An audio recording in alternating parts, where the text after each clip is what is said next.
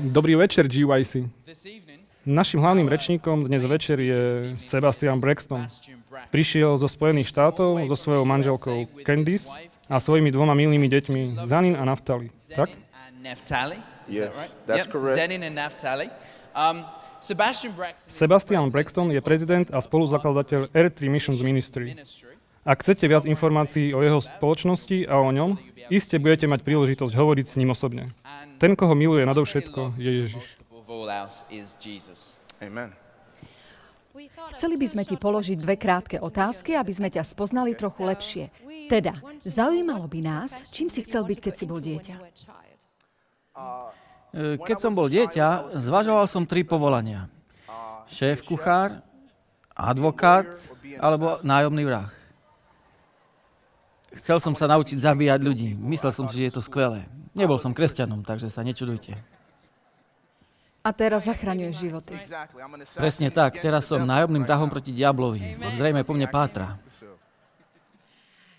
Môžeš nám povedať, aká bola tvoja reakcia na najtrápnejšiu situáciu, akú si zažil? Oh, moja reakcia bola, že som zostal nepohnutie stáť a ignoroval to, ako keby sa to nikdy nestalo. Bolo to veľmi nepríjemné?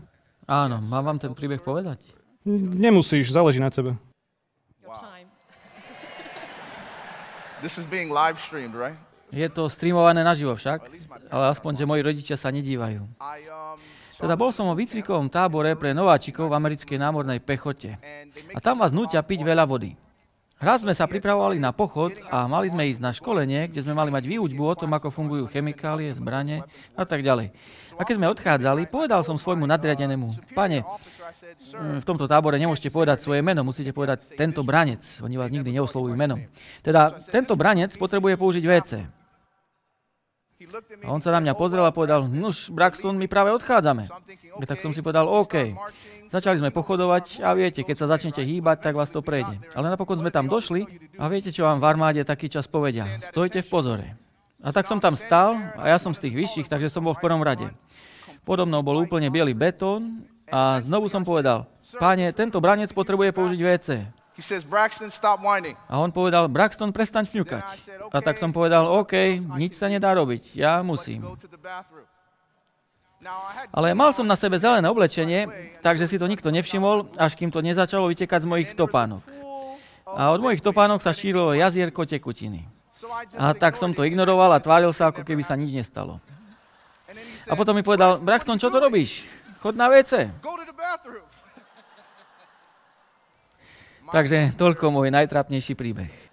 Ďakujeme veľmi pekne. Budeme sa za teba modliť počas kázania. Prosím, A budeme prosiť o Svetého Ducha pre teba. budem rád, ďakujem. Amen. Oh, church, do you love Jesus? Are you sure you love Jesus? And why do you love Jesus? Because he first loved me, that's the reason we all are to all together. Oh, how I love Jesus, singing, Oh, how I love Jesus, oh, how I love Jesus, because he first loved me. Koľký z vás ste tu preto, že milujete Ježiša? Zdvihnite ruky. Dobre. Koľký z vás ste tu preto, lebo rodičia vám to zaplatili, lebo chceli, aby ste boli bližšie k Bohu? Koľký ste tu preto, lebo ste nastúpili na nesprávne lietadlo? Dobre, žiadne ruky. Dobrý večer, GYC. Mali ste dobrý deň? Áno. Chcem, aby ste vedeli, že som nesmierne potešený, že môžem byť s vami tu v Rakúsku. Je to úžasná prednosť byť na podujatí s toľkými oddanými rečníkmi, toľkými odovzdanými vedúcimi, toľkými zasvetenými dobrovoľníkmi. S ľuďmi, ktorí to myslia vážne s tým, že chcú vidieť Ježišov druhý príchod vo svojom živote. Môžete povedať amen? God is doing something in Europe and we Boh robí v Európe niečo zvláštne a my môžeme byť toho súčasťou. Ako váš host mám možnosť, pretože si niekto myslel, že to bude dobrý nápad, hovoriť večer v televízii. Asi to bola chyba. Ale už je neskoro. Doba milosti sa skončila. Chcem vás poprosiť o tri láskavosti. Môžete mi urobiť nejaké láskavosti? Áno, dobre. Prvá láskavosť. Keď budete počuť počas ktorejkoľvek prednášky na tejto konferencii, zvlášť na večernej prednáške od tohto pekného čierneho muža, ak niečo zarezonuje vo vašom srdci, chcem, aby ste vyslovili slovo Amen. Môžete to povedať? Viete, bolo mi povedané, že ľudia v Európe nehovoria Amen. Hovoria, že je to černožská záležitosť. Afričania to robia Európania to nerobia. Ale chcem, aby ste vedeli, že Amen nie je černožské slovo. Môžete povedať Amen? Aj Európania hovoria Amen. Amen? Teda keď k vám prehovorí Svetý Duch k vášmu srdcu, cíťte sa slobodne a povedzte Amen. Prečo to hovorím? Pretože toto je bohoslužba. A v čase bohoslužby nemá mať úžitok z bohoslužby len rečník. Môžete povedať Amen? Niekedy Ježiš prehovorí k vášmu srdcu a vy proste musíte povedať Amen. O tom hovorím.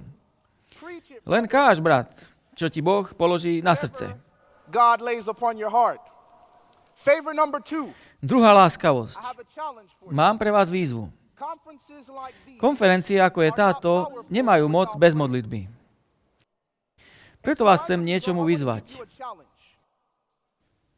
Vyzývam vás, aby ste sa modlili za 5 ľudí každý deň, kým ste na tejto konferencii.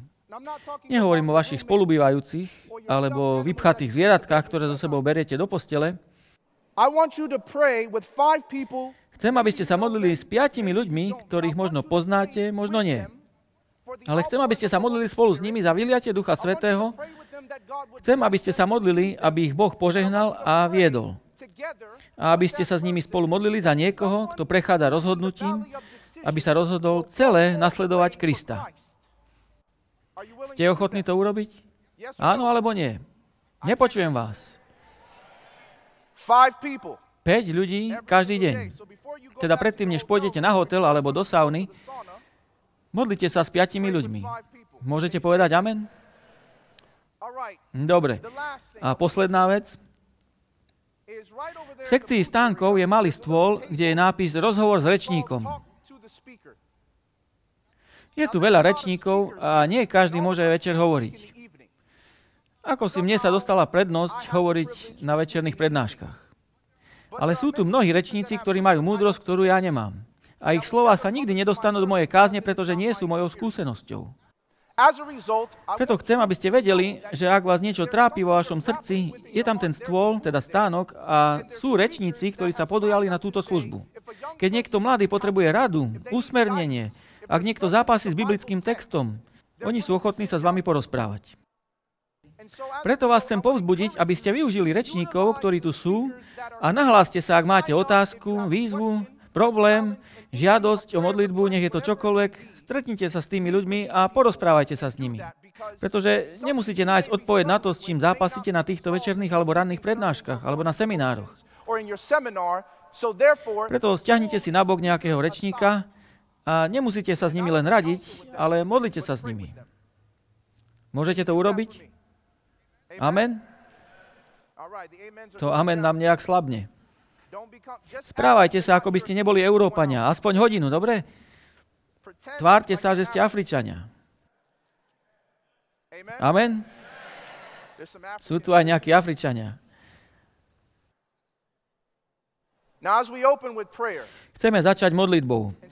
Ale namiesto toho, aby som sa modlil sám za seba, prosím každého z vás, sklonte teraz svoje hlavy a prosím každého z vás, aby pristúpil pred Krista v modlitbe a modlil sa za mňa. Aby som nestal v ceste ako prekážka v tom, čo Ježiš chce urobiť dnes večer. Prosím vás, modlite sa teraz.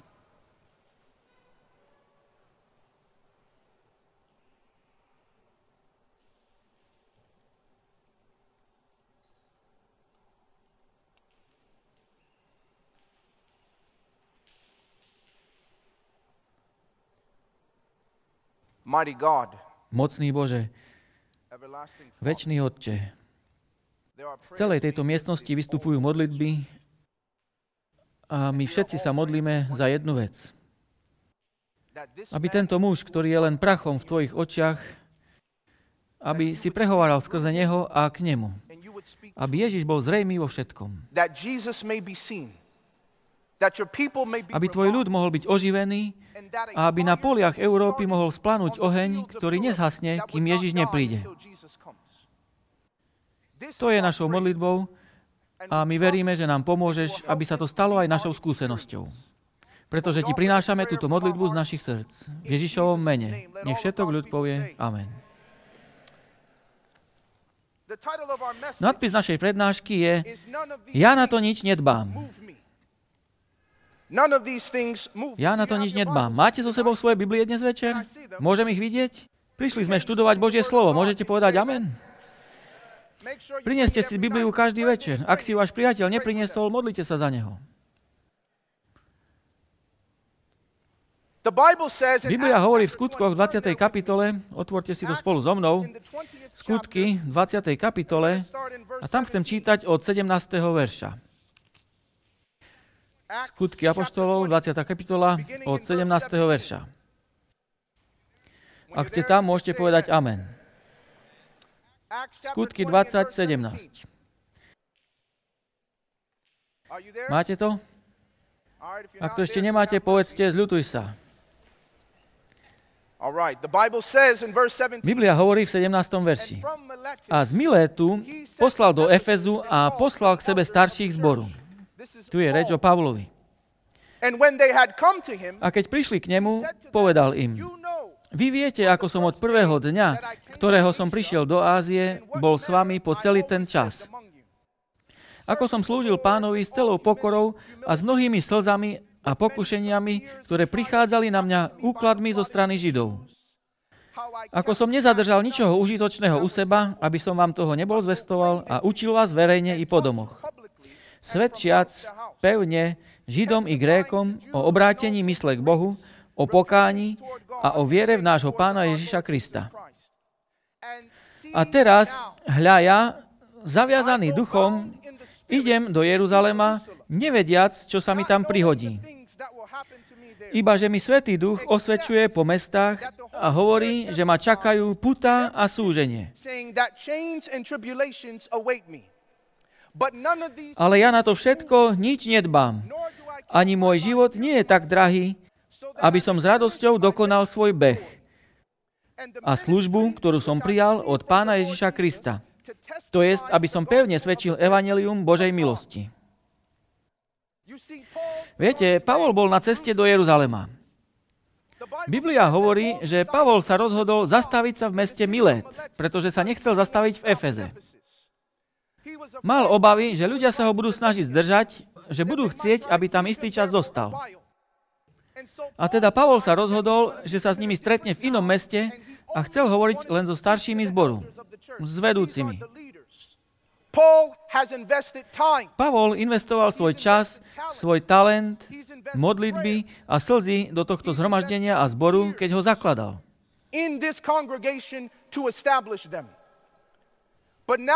Ale teraz Pavol hovorí, že toto budú jeho posledné slova.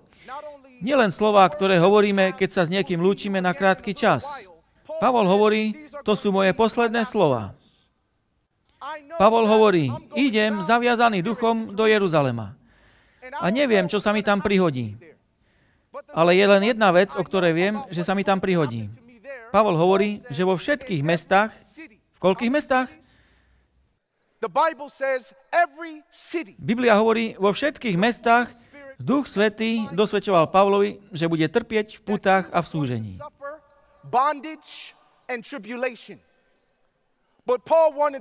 Ale Pavol chcel, aby tento zbor vedel, že on na to nič nedbá. Inými slovami, všetci proroci, všetci ľudia, skrze ktorých hovoril Duch Svetý, mu hovorili, Pavol, dúfam, že vieš, že v Jeruzaleme ťa nečaká nič, len reťaze. Pavol, dúfam, že si uvedomuješ, že keď pôjdeš smerom, ktorý ťa Pán Boh povolal, nečaká ťa nič, len súženie. To je garantované. Nehovorím, že budeš mať úspech. Duch Svetý to nepovedal. Duch Svetý nepovedal, na ceste do Jeruzalema stretneš svoju manželku. Nepovedal, Pavol, nájdeš tam veľa dobrých priateľov, budeš mať veľa dobrého ovocia. Nie. Jedinú vec, ktorú Pavol vedel na základe autority Biblie a autority Ducha Svetého, bolo, že všetko, čo ho čaká, je súženie a ťažkosti.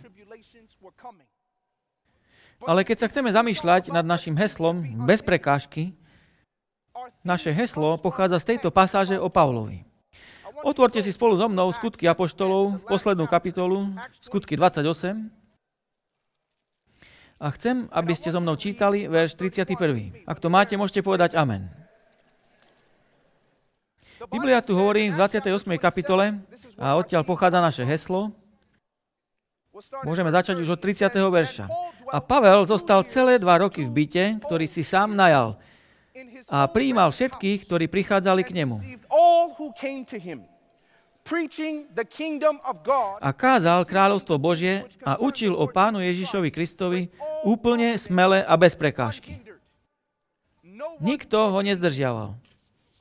Grécké slovo, ktoré tu je a ktoré je našim heslom, sa dá tiež preložiť ako nezdržiavaný. Ale je tu jeden problém, bratia a sestry. Kým Pavol je v podstate vo vezení, zatvorený, nemôže cestovať a kázať.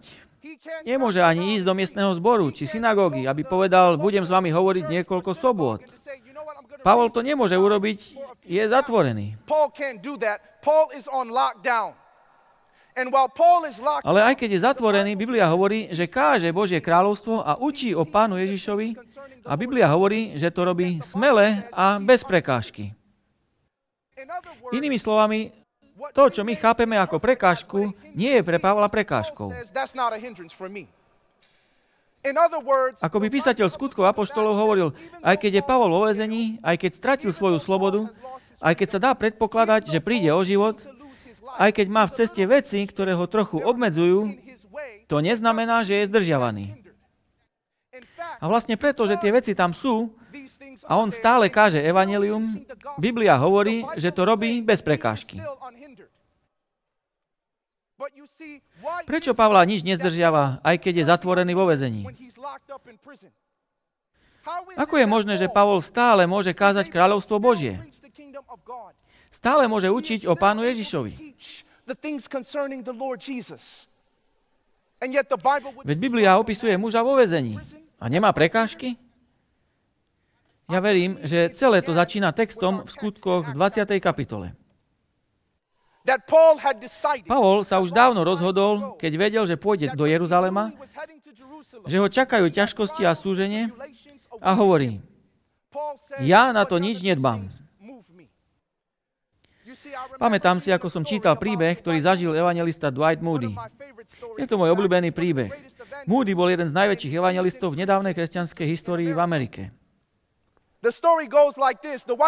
Dwight Moody sa nachádzal na lodi v oceáne. Loď sa volala Spree. Bolo to v roku 1892. Celé dva dní to vyzeralo tak, že loď sa potopí. Ale problém bol, že Moody spal, kým všetci ostatní sa vrúcne modlili na búrkou zmietanej palube. Prosili Boha, aby ich zachránil. Ale okolo 2.15 ráno Moody sa zobudil na to, že ho niekto trasie rukou. Bol to jeho syn, ktorý mu povedal, aby vyšiel na palubu. Keď boli na palube, jeho syn zbadal v ďalke svetlo a oni vedeli, že Boh ich vyslobodí. Ale jeden z cestujúcich na lodi karhal Moodyho a vyčítal mu. Povedal, Moody, prečo si sa s nami v noci nemodlil? Moody rýchlo odpovedal, ja som sa modlil predtým a modlím sa stále. Chápete? Moody ako by povedal, ja na to nič nedbám. Potom Dwight Moody začal kázať ľuďom na lodi a povedal cestujúcim, vaše životy sú ako stroskotaná loď.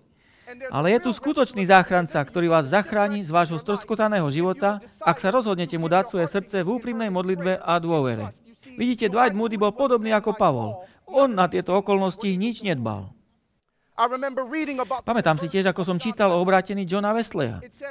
Bolo to uprostred búrky, keď pozoroval moravských kresťanov, ktorí spievali na lodi. Citujem. Pri speve žalmov na začiatku ich bohoslužby sa rozbúrilo more.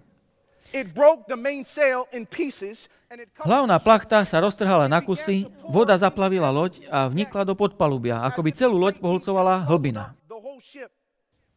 Angličania začali od strachu veľmi kričať. Moravania spievali pokojne ďalej. Neskôr som sa ja, John Wesley, jedného z nich opýtal. Nemal si strach?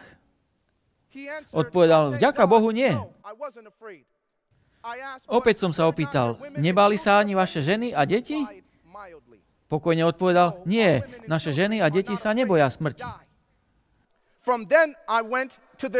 Od Moravanov som potom odišiel k plačúcim a trasúcim sa susedom a poukázal som im na rozdiel v hodine súženia medzi tým, kto sa bojí Boha a tým, kto sa ho nebojí.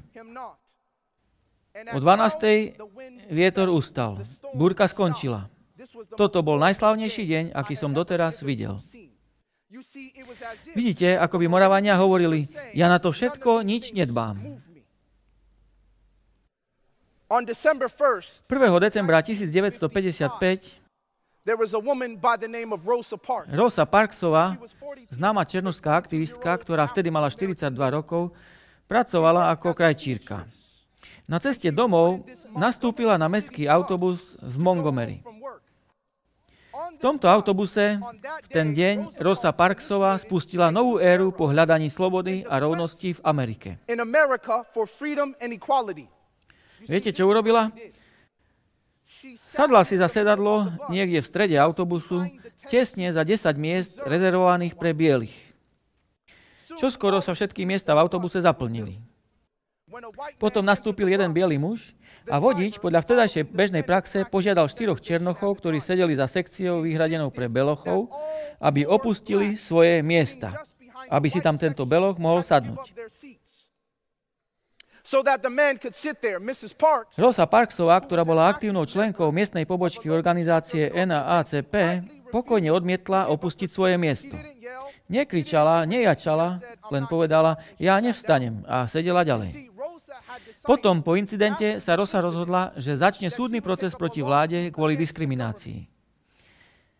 Jej priatelia, jej manžel, jej milovaní ju varovali, že stratí prácu a jej manžel tiež, keď naozaj podá žalobu na súd. And her husband would lose his job if she went forward with this lawsuit. She was warned by her own husband. Varoval ju vlastný manžel. Rosa, obesia ťa na najvyšší telefónny stĺp, ak s tým neprestaneš. Povedal, Rosa, belosi ťa zabijú. Ale Rosa povedala, ja na to nič nedbám. Mám na vás otázku, is it Prečo Pavol, Dwight Moody, moravskí kresťania, Rosa Parks Rosa Parksová, able to know aj keď vedeli, že ich čakajú ťažkosti a súženie, prečo na to nič nedbali? Vráťme sa do textu v skutkoch chapter 20. kapitole. The Bible says in Acts chapter 20, V tejto kapitole Pavol dáva vysvetlenie, prečo na to všetko nič nedbal. Ak to už máte, povedzte amen. The Bible says in verse 22, Biblia hovorí v 24. verši. 24, But none of these things move me, Ale ja na to všetko nič nedbám, ani môj život nie je tak drahý, ako aby som s radosťou dokonal svoj beh a službu, ktorú som prijal od pána Ježiša Krista. To jest, aby som pevne svedčil evanelium milosti Božej. to testify to the gospel of the grace of God. Vidíte, Pavol vlastne hovorí, keď počujem o utrpení, o ťažkostiach, ja na to všetko nič nedbám. Pretože ak by som reagoval na utrpenie a ťažkosti a problémy, ktoré vo svojom živote stretávam, nedokonal by som svoj beh s radosťou. Nezomrel by som pokojne. Neukončil by som službu, ktorú som prijal od pána Ježiša Krista.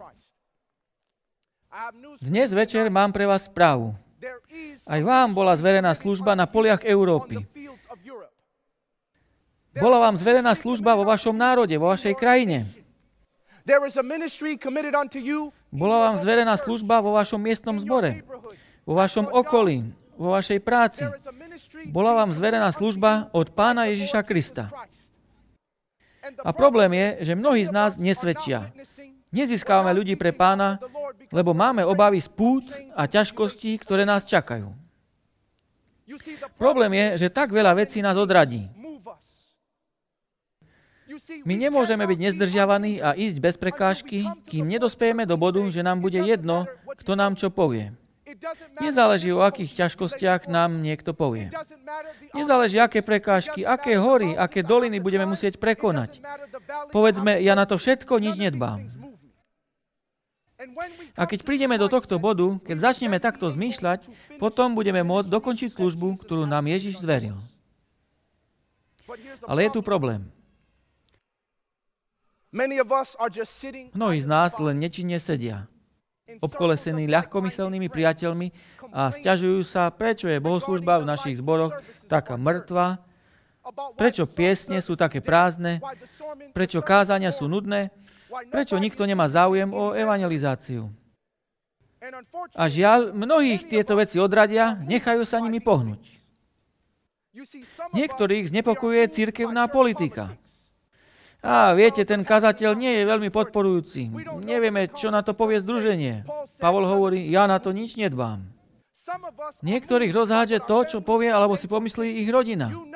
Už dávno vo svojom srdci viete, že Ježiš vás povolal.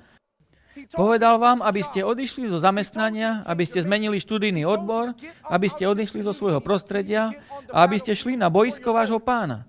Ale niektorí sa nechajú ovplyvniť tým, čo povie ich rodina. Presvedčí ich myšlienka, že toto nie je moja kultúra. Ale Pavol hovorí, nie, nie, musíte byť ako prví kresťania. Ja na to nič nedbám. Inak nikdy nedokonáte službu. Niektorých z nás zastaví predstava o finančných ťažkostiach. Alebo o tom, že by sme mali byť hmotne závislí na Bohu. Chceme vedieť, odkiaľ príde naša výplata. Potrebujeme mať akýsi pocit istoty a hovoríme, veď musím vedieť, ako budem vyplácaný, či budem mať zdravotnú poistku a tak ďalej. Ale chcem sa vás opýtať, mal Ježiš poistku? Mal či nemal? Nemal. Viete, čo bolo jeho poistkou? Zdravotné posolstvo. Modlitba, to bola jeho poistka. Anieli boli jeho poistkou. Aj diabol to vedel, preto mu pri pokúšaní povedal, či nie je napísané, že Boh prikáže svojim anielom, aby ťa ostrihali, uchopia ťa na ruky, aby si snad neudrel svoju nohu o kameň. Skoč a hod sa dolu, veď to je napísané v Biblii. Ale mnohí z nás sú ochotnejší spoliehať sa na nejakú poisťovňu namiesto toho, aby sa spoliehali na Božie zaslúbenia. GYC, musím vám dnes večer niečo povedať. Ako človek, ktorý pôsobí v mládežnickej službe veľa rokov, vám môžem povedať, že prekážka číslo 1 v službe mladých, aby celé nasledovali pána, nie sú samotní mladí ľudia, ale rodičia. Niekedy ma rodičia poprosia, brat Sebastian, môžeš sa porozprávať s mojim synom? On skutočne reaguje na tvoju kázeň. Môžeš sa porozprávať s mojou dcerou? Môžeš dať biblické hodiny mojim deťom? Oni chcú skutočne slúžiť Bohu. A ja hovorím, naozaj chcete, aby som sa porozprával s vašimi deťmi? To asi nebudete chcieť. Viete prečo? Pretože ja im poviem, aby poslúchali Boha viac ako vás. To je to, čo hovorí Biblia. Ja im poviem, všetko, čokoľvek vám Ježiš povie, urobte. A mnohí rodičia povedia, o, ako radi by sme boli, keby dielo už bolo dokončené. Chceme, aby Ježiš už prišiel za nášho života. Chceme vidieť, ako sa objaví oblak, na ktorom bude Ježiš v sláve svojho Otca, v sláve svetých anielov a vo svojej vlastnej sláve. Chceme to zažiť v našom živote. A toto sú mladí ľudia, ktorí dokončia dielo, ak im to dovolíte. Mnohí z nás čakajú na povolenie svojich rodičov, aby mohli slúžiť Bohu. Ale ja sa nemusím pýtať mami, aby som robil to, o čo ma Ježiš žiada. Myslíte si, že Ježišova rodina súhlasila s jeho službou? Biblia hovorí, že raz, keď učil, prišla za ním jeho rodina. A Biblia naznačuje, že ho chceli zastaviť. Boli to zbožní ľudia. Hovoríme o Márii, Ježišovej matke. Skrze ňu prišiel na svet Boží syn. Ak by niekto mal vedieť, k čomu bol Ježiš povolaný, bola to ona. Ale zrejme nevedela. Prišla za ním v inej veci. Teda mnohí z nás sa nechajú ovplyvniť tým, čo naša rodina povie alebo si pomyslí. Alebo máme pocit, že vytvárame v rodine trhlinu, alebo nás ťaží nejaké bremeno, že sa musíme postarať o domácnosť a podobne. A ja si spomínam, že som čítal v Biblii o tom, ako Ježiš povolal jedného učeníka. Poď a nasleduj ma. Pane, dovol mi najprv sa rozlúčiť so svojou rodinou. Pane, dovol mi najprv pochovať svojho otca. A Ježiš mu povedal, nech mŕtvi pochovajú svojich mŕtvych. Ty choď a káž kráľovstvo Božie. Dnes večer je tu niekto, kto sa nechce nechať zdržiavať. Je tu niekto, kto sa chce vyslobodiť z pút toho, čo si myslí rodina. Boh nás povoláva k vyššej veci. On hľadá generáciu mladých ľudí, ktorí sa v mysli rozhodli ako Pavol. Dokonám túto službu. Dokonám svoj beh s radosťou. Bez ohľadu na to, čo mi poviete. Napríklad, Sebastian, e, ale veď to bude osamelá cesta, bude to ťažké pre tvoju manželku a tvoje deti. Sebastian, neuvedomuješ si, že to nie je finančne stabilné robiť misijnú prácu? Možno nebudeš mať pekný veľký dom, nebudeš mať luxusný nábytok. Neuvedomuješ si to? A ja mám pre nich len slova Apoštola Pavla. Ja na to všetko nič nedbám. Viete, bratia, sestry, prichádzame do nebezpečnej doby. Ideme do nebezpečnej doby. Raz za mnou prišiel jeden kamarát a povedal mi, Sebastian, pamätáš, keď GYC začínalo v Amerike? Vyzeralo to, že to bude generácia mladých ľudí, ktorá dokončí dielo. A potom sa ma kamarát opýtal, teraz, keď sme o 10 rokov starší, myslíš si, že sme prepásli svoj čas? Myslíš si, že sme sa mohli vydať na cestu celé za Kristom, ale sme sa nechali zdržať? Rozhodli sme sa pre konvenčný, tradičný život. Rozhodli sme sa pre to, čo iný. Proste pokračovať v tom, čo ľudstvo robí od dávna. A ja som sa na neho pozrel a povedal, vieš čo, rozumiem, čo mi chceš povedať, ale ja jednoducho musím veriť, že to tak nie je.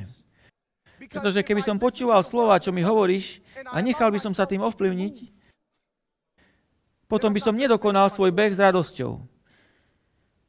Nedokázal by som dokončiť službu, ktorú som prijal od pána Ježiša. Viete, otázka je, ako sa Pavol dokázal pozrieť ťažkostiam do tváre. Bol schopný sa pozrieť do tváre putám a súženiu a povedať čestne, ja na to nič nedbám. Viete, spomínam, ako som včera hovoril manželke, že pán Boh má zmysel pre humor. Sedel som na prvom poschodí v hoteli Marriott. Keď som si prechádzal svoje poznámky ku kázni, rozhodol som sa, že vyhľadám odkazy k môjmu nadpisu v Biblii a chcel som niečo pochopiť lepšie z gréčtiny. A keď som si tak prechádzal tie poznámky, odrazu som začul za sebou akési kroky. A zistil som, že sú to dve mladé ženy z Chorvátska, ktoré hľadajú saunu. A ja som si povedal, veď mám predsa svoje starosti. Ale potom som si uvedomil, že by sme všetci mali byť občanmi neba. Teda keď vidíme iných bratov a sestry, mali by sme ich pozdraviť. Tak som povedal, zdravím vás, ako sa máte? Ako sa voláte? Odkiaľ ste?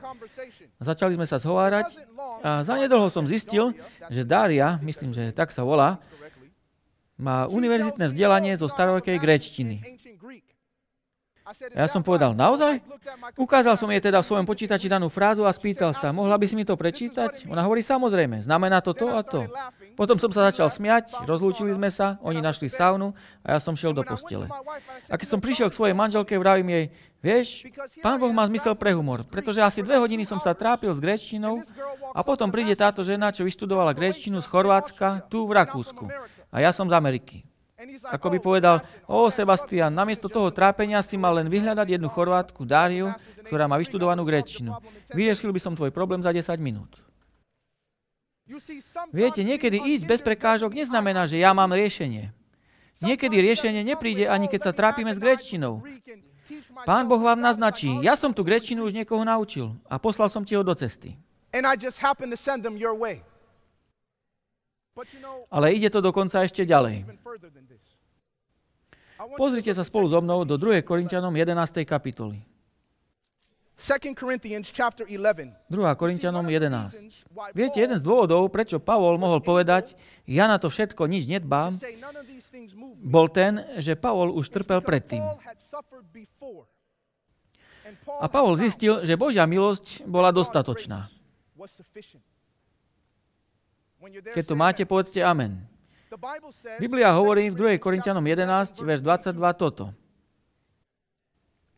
Pavol hovorí, "Are they Hebrews? že sú Hebreji, I. ja. Sú? Izraeliti, I. ja. Sú seme. Abrahámovo, i ja. Sú služobníkmi. Kristovými? Nezmyselne, hovorím na to ja. am more in labors, V prácach hojnejšie, v úderoch zvrchovane, v žalároch hojnejšie, v smrtiach často. Od Židov som dostal times, 5 krát 40 bez jednej, tri razy ma palicovali, raz ma kameňovali, trikrát som zažil stroskotanie lode, deň a noc som trávil v hlbine. Na cestách často, v nebezpečenstvách riek, v nebezpečenstvách zo strany zbojníkov, v nebezpečenstvách zo strany rodákov, v nebezpečenstvách zo strany pohanov, v nebezpečenstvách v meste, v nebezpečenstvách na púšti, v nebezpečenstvách na mori, v nebezpečenstvách medzi falošnými bratmi, v práci a v námahe, v bdeniach často, o hlade a smede, v pôstoch mnoho raz, na zime a v nahote. A krome iného, čo každodenne dolieha na mňa, starosť o všetky zbory. Ktože je slabý? A ja by som nebol slabý? Kto sa uráža? A ja by som sa nepálil rozhorčením? Viete, Pavol vedel, aké to je prechádzať cez ťažkosti. Tento muž tým prešiel. Ale keď preskočíte do 12. kapitoly, je tam niečo zvláštne. Tam sa dočítate, že Pavol mal zvláštne súženie, za ktoré sa modlil, aby ho Boh odňal od neho. Potom, keď mal to súženie, Biblia hovorí v 2. Korintianom 12 vo verši 7. A aby som sa pre veľkosťou zjavení príliš nepovyšoval, daný mi je osteň do tela, aniel satanáš, aby ma pohlavkoval, aby som sa príliš nepovyšoval. Za to som trikrát prosil pána, koľkokrát? Trikrát, aby odstúpil odo mňa. A povedal mi, dosť je moja milosť, lebo moja moc sa dokonáva v slabosti. Teda najradšej sa budem chváliť svojimi slabosťami, aby prebývala vo mne moc Kristova. that the power of Christ may rest upon me. Vidíte, Pavol dokázal povedať, ja na to všetko nič nedbám, pretože zistil, že Božia milosť je dostatočná. Mám tu jednu báseň od Annie Flintovej. Je to jedna z mojich obľúbených básní. Inak to bola žena, ktorá bola celý život postihnutá oslabujúcou chorobou. Ona hovorí, on dáva viac milosti, keď sa naše bremeno zväčšuje. On posiela viac sily, keď naša práca narastá. Čím viac utrpenia, tým viac dáva milosti. K rozmnoženým skúškam rozmnožuje pokoj. Keď sme vyčerpali naše zásoby vytrvalosti, keď naša sila zlyhala, keď deň na poli skončil, keď dosiahneme limit našich možností, plné dávanie nášho Otca práve začalo. Neboj sa, že tvoja potreba prekročí jeho možnosti. Náš Boh stále túži zdieľať svoje zdroje. Opri sa o väčšie rameno, využij jeho podporu. Otec podoprie teba aj tvoje bremeno. Jeho láska nemá žiadne obmedzenia. Jeho milosť nemá mieru. Jeho sila nemá žiadne hranice známe ľuďom, lebo dáva z nekonečného bohatstva Ježišovi. On dáva a dáva a dáva znova. Bratia sestry, nemusíme mať obavy z ťažkostí, ktoré sú pred nami. Môžeme odísť z tejto sály a povedať spolu s Pavlom, ja na to všetko nič nedbám. Možno vám priateľ povie, počuj, stávaš sa trochu radikálnym pre Ježiša, zachádzaš príliš ďaleko. Viete, niekedy, keď veci vezmete vážne na týchto mládežnických konferenciách, vaši priatelia vás začnú nazývať fanatikmi. Začnú sa na vás dívať, ako keby ste sa zbláznili. Prišli ste na GYC Európa normálny a odchádzate trochu nenormálny. Asi viete, o čom hovorím. Odrazu sa chcete stať vegetariánmi. Odrazu si nechcete vziať iného len adventistu. Odrazu si chcete robiť ranné pobožnosti, Odrazu chcete počúvať prednášky na stránke Audioverse namiesto sledovania televíznych show. Odrazu ste na stránke LNG Wide Estate viac než na YouTube. Vaši priatelia vám povedia, nie ste trochu fanatickí? Viete, čo by sme mali povedať? Ja na to nič nedbám. Chcem vám povedať, čo mi včera povedala Dária. Čo tá fráza znamená v grečtine. Doslova to znamená toto. Niektoré z týchto slov, ktoré mu hovorili proroci v každom meste, žiadne z týchto slov ma nevedie k tomu, aby som s tým niečo robil. Inými slovami, na niektoré veci nemusíme reagovať. Fakt, že mi niekto povie, Sebastian, vieš, bude to ťažké, mnou nepohne. Ja na to nič nedbám. Fakt, že mi niekto povie, vieš, Sebastian, nebude to ľahká cesta, mnou nepohne, aby som s tým niečo robil. Chcem zostať na svojej ceste, kým nedokonám svoj beh a svoju službu, ku ktorej ma Ježiš povolal. Viem, že niektorí si možno pomyslíte, pre Pavla to bolo ľahké povedať. Pozrite sa na Pavlovú skúsenosť. Pozrite sa, odkiaľ prišiel. Ale viete, bratia a sestry, pamätám si, že pred niekoľkými rokmi, hneď potom, keď som sa stal kresťanom, som bol presvedčený Bohom, že sa musím vysporiadať s vecami zo svojej minulosti, keď som ešte Ježiša nepoznal. A keď som prišiel za svojimi priateľmi a ľuďmi, s ktorými som sa radil, povedal som im, viete čo, pre mňa je to nebezpečná situácia, pretože za to všetko by som mohol ísť do väzenia. A tak mi radili a povzbudzovali ma. Sebastian, ty to musíš urobiť. Shodli sme sa na tom, že by som to mal urobiť. Teda zašiel som za detektívom, pozhováral som sa s ním a on povedal, môžeš ísť domov. A tak som povedal, OK, žiadny problém. Ale potom, keď som raz šoferoval domov z jednej oslavy môjho najlepšieho kamaráta, zastavil ma policajt. Vypýtal si môj vodičák, techničák a doklady ako normálne. Ale aby ste vedeli, čo tomu predchádzalo. Keď som sa rozprával so svojou duchovnou matkou v úvodzovkách, ona mi povedala, Sebastian, z čoho máš obavy?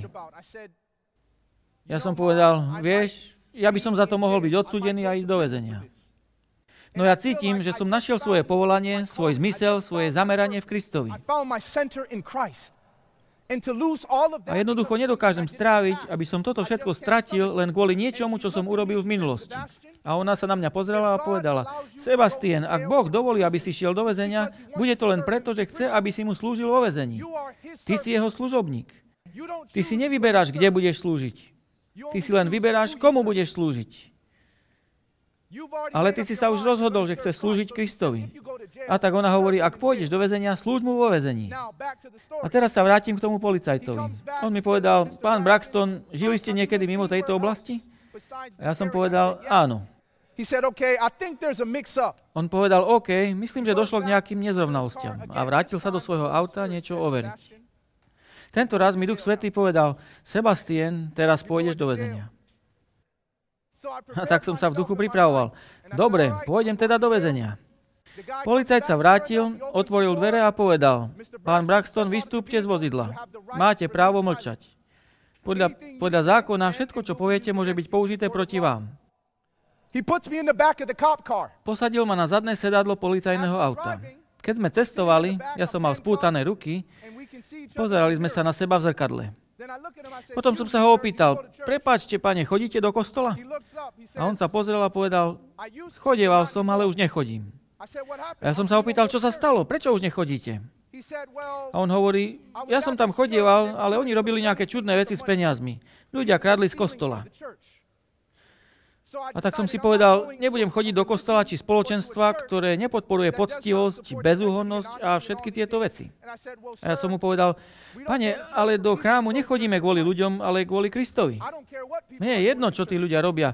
Ja tam nechodím kvôli ním, ja tam chodím kvôli Ježišovi. Chodím tam preto, aby som vyznával jeho zásluhy, lebo on je hodný. Viem, že ľudia sú nehodní. A tak sa pozrel do zrkadla a povedal, teda tie zločiny, z ktorých ste obvinení, ste spáchali predtým, než ste sa stali kresťanom, alebo potom? Excelentná otázka. Ja som povedal, "Before I predtým." a Christian." I A said, pokračoval "If I som, keby som nebol kresťanom, pravdepodobne by som to ešte stále robil. Keby ma Kristus nezachránil pred sebou samotným a z môjho hriechu, stále by som bol v tom. A on zmlkol. Keď sme prišli na policajnú stanicu, vzal ma von. Museli ma prehľadať a podobne. A predtým, než odišiel, pozrel sa na mňa, dal mi dole puta a povedal, Pán Braxton, chcem vám povedať, že som vám vďačný za náš rozhovor. Budem zvažovať, že znovu začnem chodiť do kostola. A ja "Praise som God." povedal, sláva Bohu. Povedali mi, že musím čakať. A tak som sedel 4 dní v cele, ktorá bola celá betónová. Nedali mi ani vidličku, ani nôž.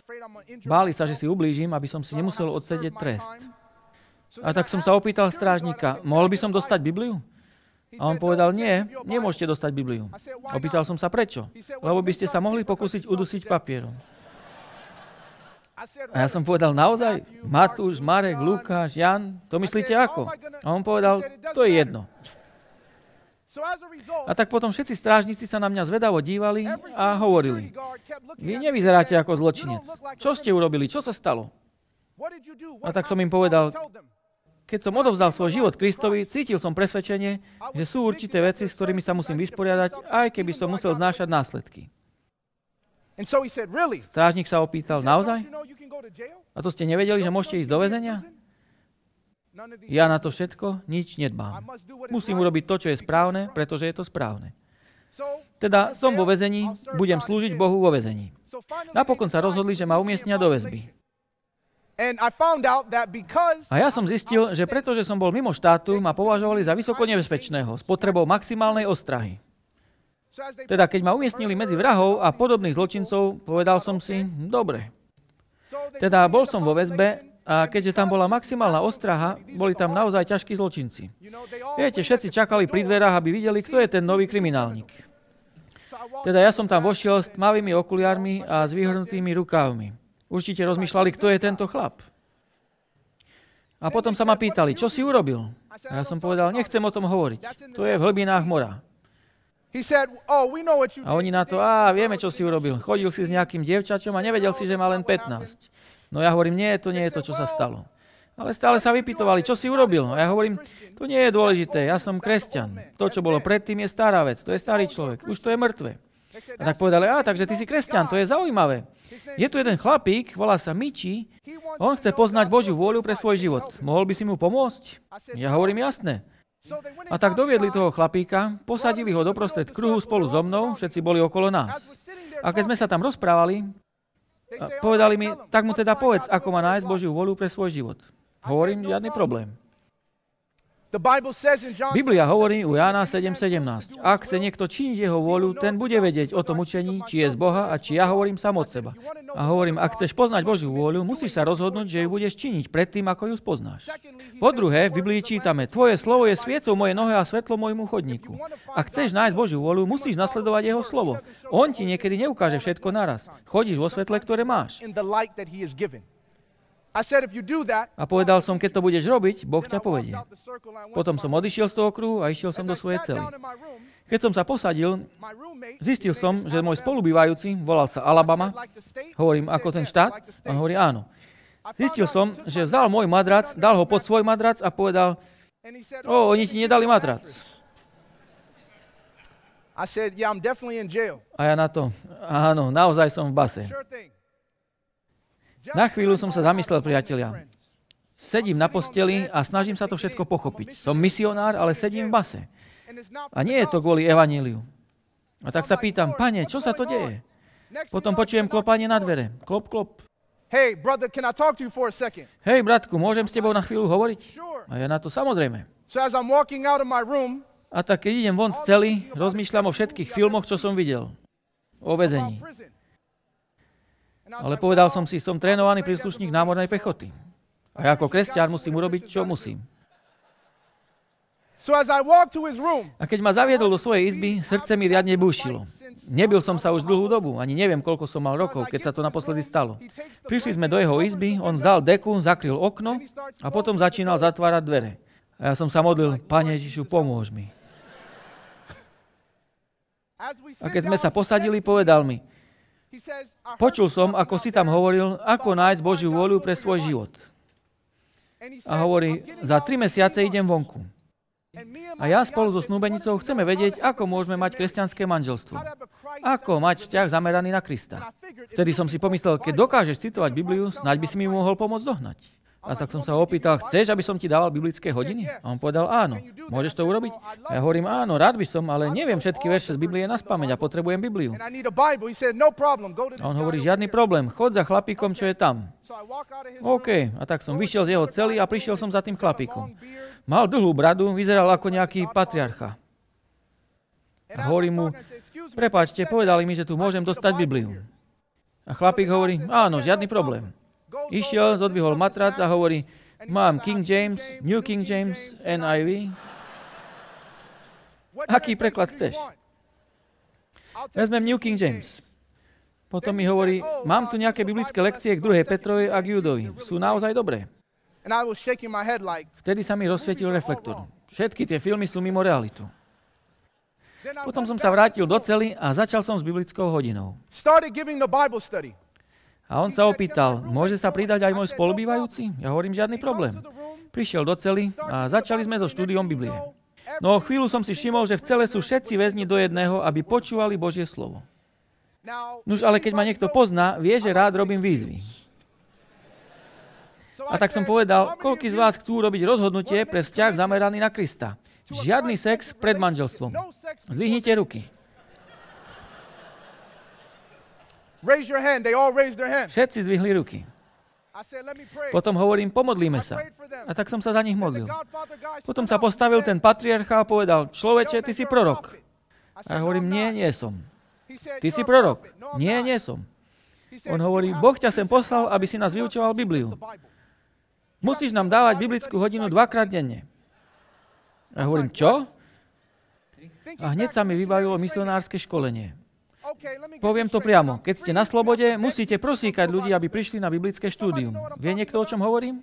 Ale keď ste vo vezení, oni vám povedia, ty nám budeš dávať biblické hodiny. Hovorím, samozrejme, není problém, nebudem sa hádať.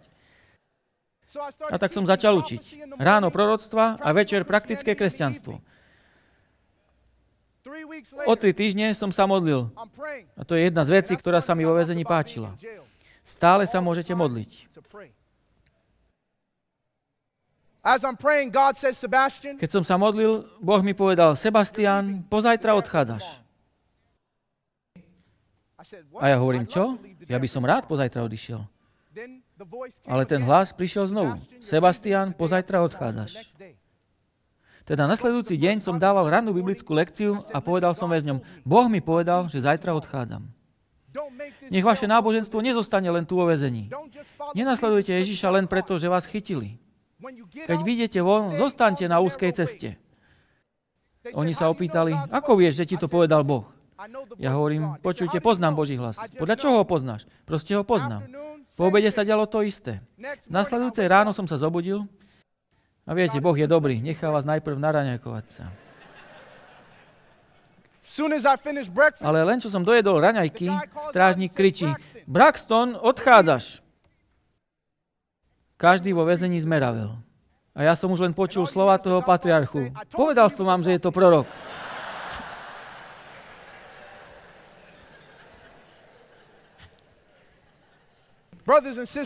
Bratia a sestry, o 4 dní neskôr som stál pred sudcom a sudca povedal, Pán Braxton, vy ste nikdy nemali ísť do väzenia. A ja hovorím, prepáčte, nerozumel som. Nemuseli ste ísť do väzenia, keby ste podpísali tento papier. A hovorím, čo? Nikto mi nedal žiadny papier. A on na to je mi ľúto, vy ste strávili vo väzení 6 týždňov. Ale podpíšte toto a môžete ísť domov. A tak nasledujúci deň som odtiaľ odišiel ako slobodný. Vidíte, tu je pointa. You see, if I Keby som si neosvojil Pavlovo zmýšľanie a nepovedal, ja nedbám, čo si ľudia pomyslia, prečo je ten misionár vo vezení, keby som uvažoval, čo si ľudia pomyslia, čo povedia, ja im predsa nemôžem povedať, čo som spravil. Ale veď ľudia budú zvedaví, čo si urobil, aký zločin si spáchal, prečo si sa dostal do väzenia. Prečo by som im mal hovoriť svoju skúsenosť? Veď by som im o sebe odhalil hanebné veci. Ale potom som si uvedomil, musíme byť ako Pavol, keď sa nechceme dať zdržať prekážkami. Musíme dôjsť do stavu, keď si zaumienime, že bez ohľadu na to, čo mi povedia, čo na mňa hodia, bez ohľadu na to, čím musím prejsť a čomu čeliť, ak som rozhodnutý slúžiť Bohu, budem to robiť, či som vo vezení a či na slobode. Budem to robiť aj so zlomenou nohou, alebo keď neviem rozprávať. Budem to robiť, keď som chorý, aj keď som zdravý. Budem to robiť, či som slobodný, či ženatý. Musíme sa dnes večer rozhodnúť, že na to všetko nebudeme dbať. A pretože som urobil, čo mi Boh povedal, teraz môžem tu pred vami stať ako navždy slobodný. Nielen od väzenia, ale aj so slobodným svedomím. Pretože som urobil správnu vec. Ale viete, dnes večer sú tu niektorí, ktorých niečo zdržiava.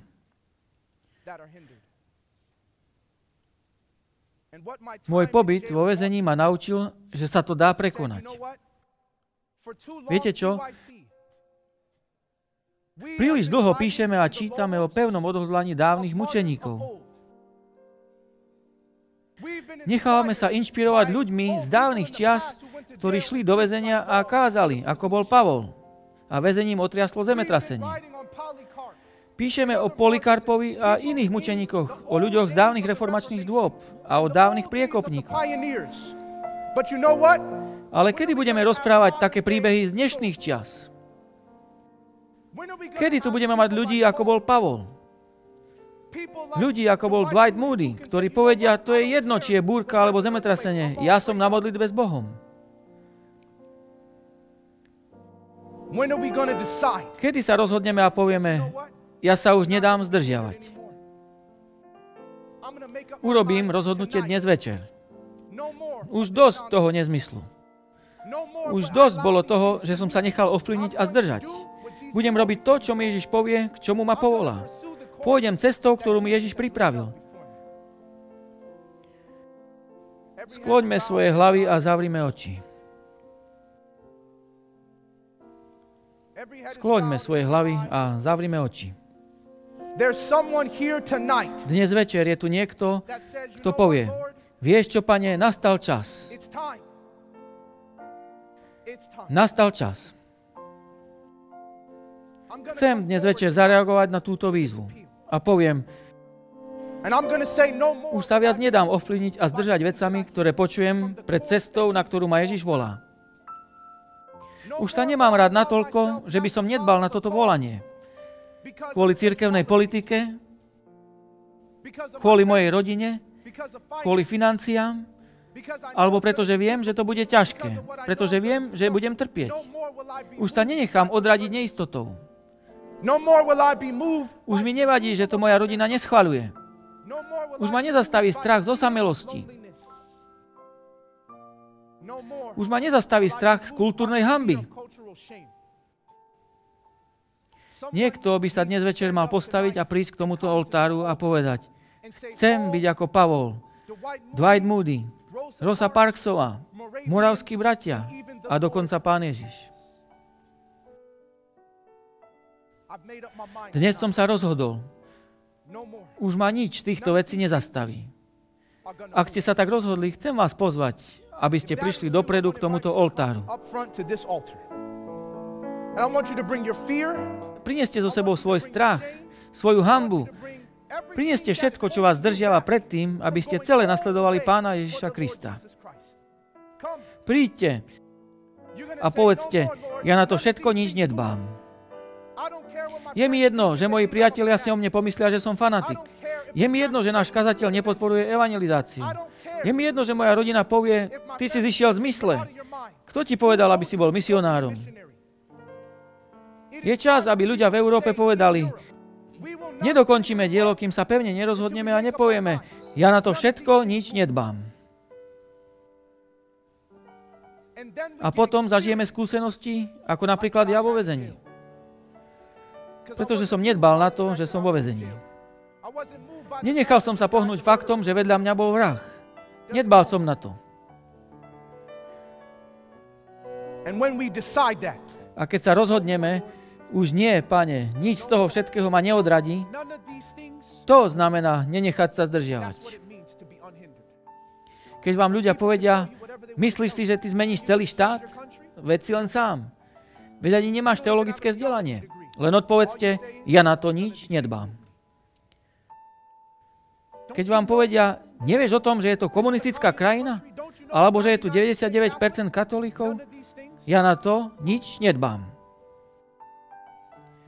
Aby som dokonal službu, ktorú som prijal od pána Ježiša. Neprišli ste na túto konferenciu len preto, že ste si kúpili letenku. Prišli ste, lebo vás Ježiš povolal. Pretože má pre vás službu. A my nikdy nedokonáme dielo so strachom. Len ak sa budeme báť Boha a len Boha. Ja na to všetko nič nedbám. Poklaknite prosím spolu so mnou k modlitbe.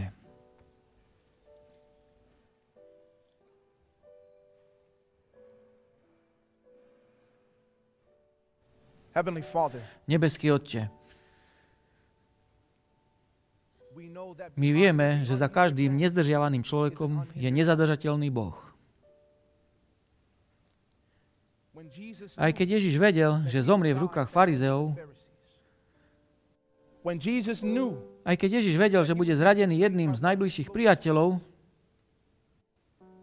aj keď Ježiš vedel, že len zlý Lotor ho nazve pánom v posledných chvíľach jeho života,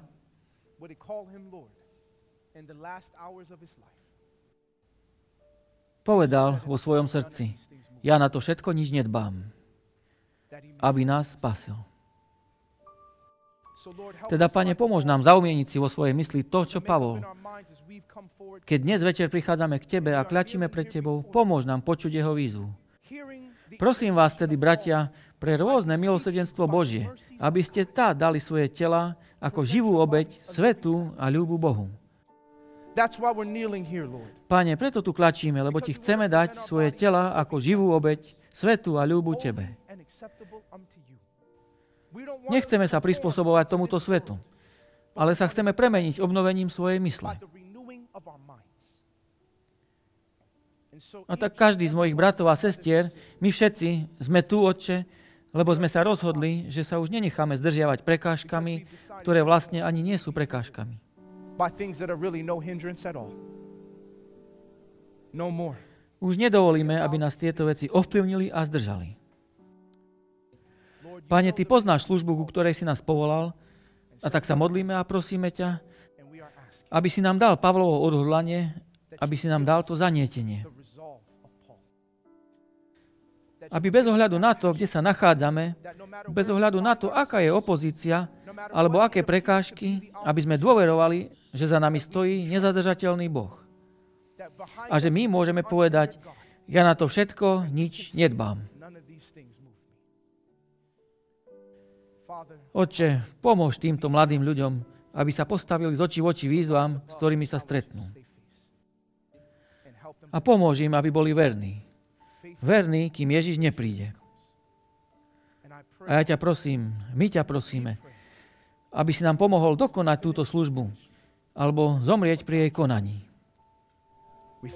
Ďakujeme ti, Pane, že počuješ a vypočuješ túto modlitbu. Prinášame ti ju zo srdca ako obeď v Ježišovom mene. Amen. Nech vás Pán Boh požehná.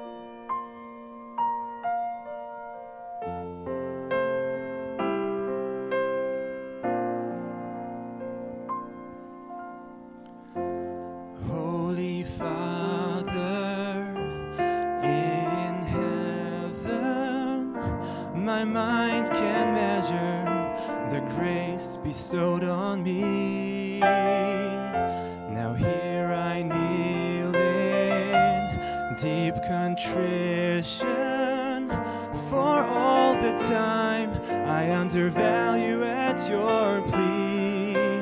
Take my will and make it thine. It shall be no longer mine. And my feet and let them be swift and beautiful for thee. Take my heart, it is thine own. It shall be thy royal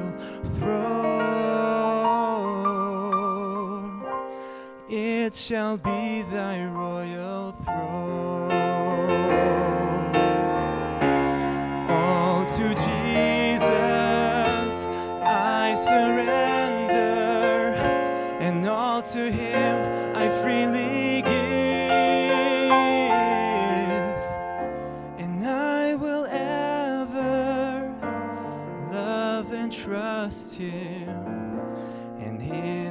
presence daily live.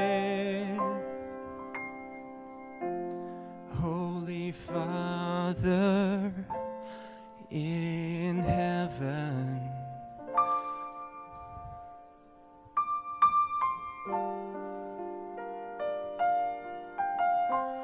Holy Father in heaven. Here is my life, I lay it in your hands. Here is my life, I lay